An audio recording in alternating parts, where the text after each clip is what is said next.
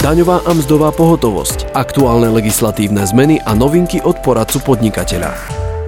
Súčasťou daňových priznaní sú aj výdavky, prípadne náklady, ktoré sú daňovo uznané až po ich zaplatení. Viac sa o nich dozviete v dnešnom podcaste, v ktorom sa porozprávame s poradkyňou daňovej pohotovosti s pani Simonou Jurišovou. Dobrý deň. Dobrý deň. Na úvod treba povedať, že v čase nášho nahrávania ešte stále nie je vládou stanovený termín podania daňového priznania, keďže mimoriadna situácia súvisiaca s pandémiou ešte nebola oficiálne ukončená.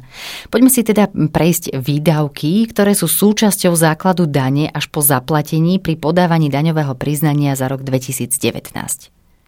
Ako prvé môžem spomenúť kompenzačné platby vyplácané podľa zákona o regulácii v sieťových odvetviach. Na strane dlžníka sa kompenzačné platby týkajú dodávateľov plynu, tepla, elektriny a vody. Pokiaľ nie je dodržaný dohodnutý štandard kvality dodávok, má odberateľ nárok na kompenzačnú platbu. Tá je na strane dlžníka daňovo uznateľným výdavkom až po zaplatení. Ako je to s výdavkami na nájomné alebo za prenájom hmotného a nehmotného majetku?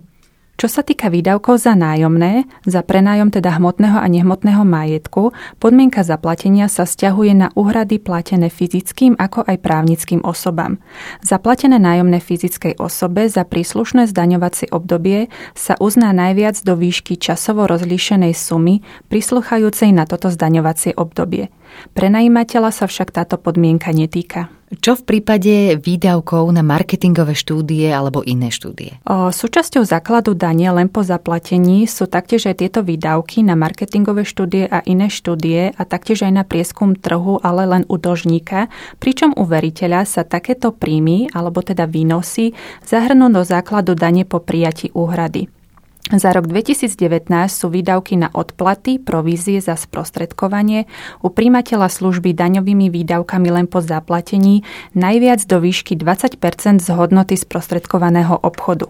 Hodnotou sprostredkovaného obchodu sa na účely tohto ustanovenia rozumie nielen zmluvne dohodnutý obchod, ale aj skutočne zrealizovaný obchod, pričom sa každý obchod posudzuje jednotlivo. Ďalším typom takéhoto výdavku sú výdavky spojené s platbou daňovníkovi nezmluvneného štátu, čo znamená, že predpokladom pre uplatnenie týchto výdavkov v základe dane daňovníka je zaplatenie a súčasne aj odvedenie zrazenej dane a splnenie si oznamovacej povinnosti.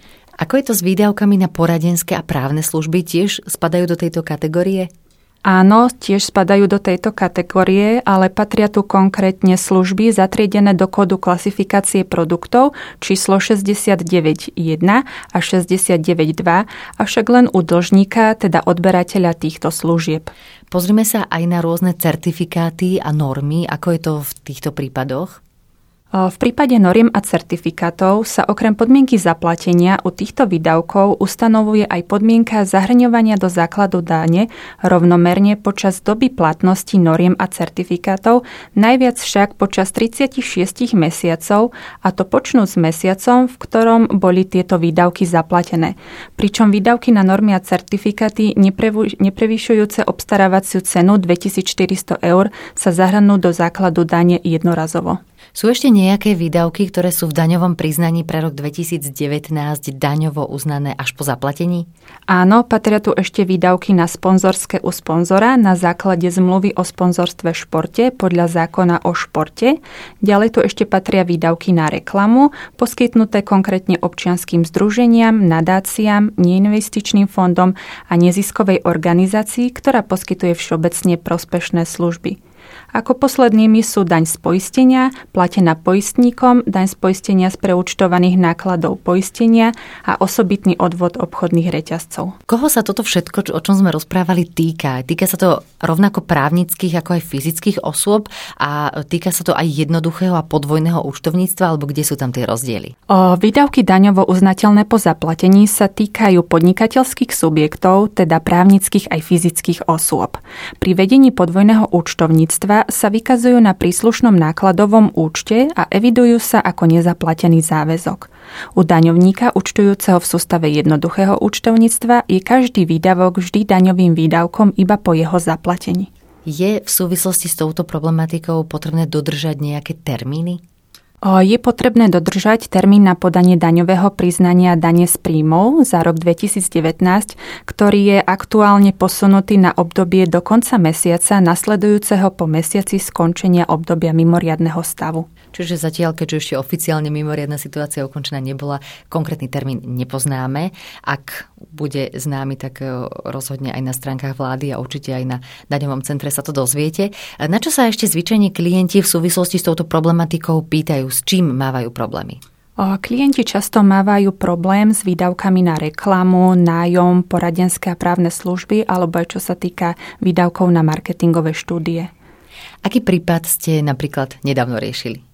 Problém nastáva napríklad pri posúdení výdavku na reklamu, pretože ako som už spomínala, tento typ výdavku sa testuje na zaplatenie len v prípade, ak sa poskytuje ako už spomínaným občianským združeniam, nadáciám, neinvestičným fondom a neziskovým organizáciám. A klienti si často chybne myslia, že toto pravidlo platí aj pri poskytnutí reklamy bežnému podnikateľskému subjektu prípade, že si posluchači nezapamätali všetky informácie, o ktorých sme dnes hovorili, kde ich môžu nájsť komplexnejšie, respektíve kde nájdú bližšie informácie? Konkrétne informácie k tejto problematike, teda k vykazovaniu daňových výdavkov po zaplatení, môžeme nájsť informácie v odborných článkoch, ale aj v príkladoch z praxe na stránke www.daňovecentrum.sk a v zákone o daní z príjmov. Ďakujeme veľmi pekne za rozhovor. Našim hostom bola Simona Jurišová, poradkynia daňovej pohotovosti. Počúvali ste podcast Poradcu podnikateľa.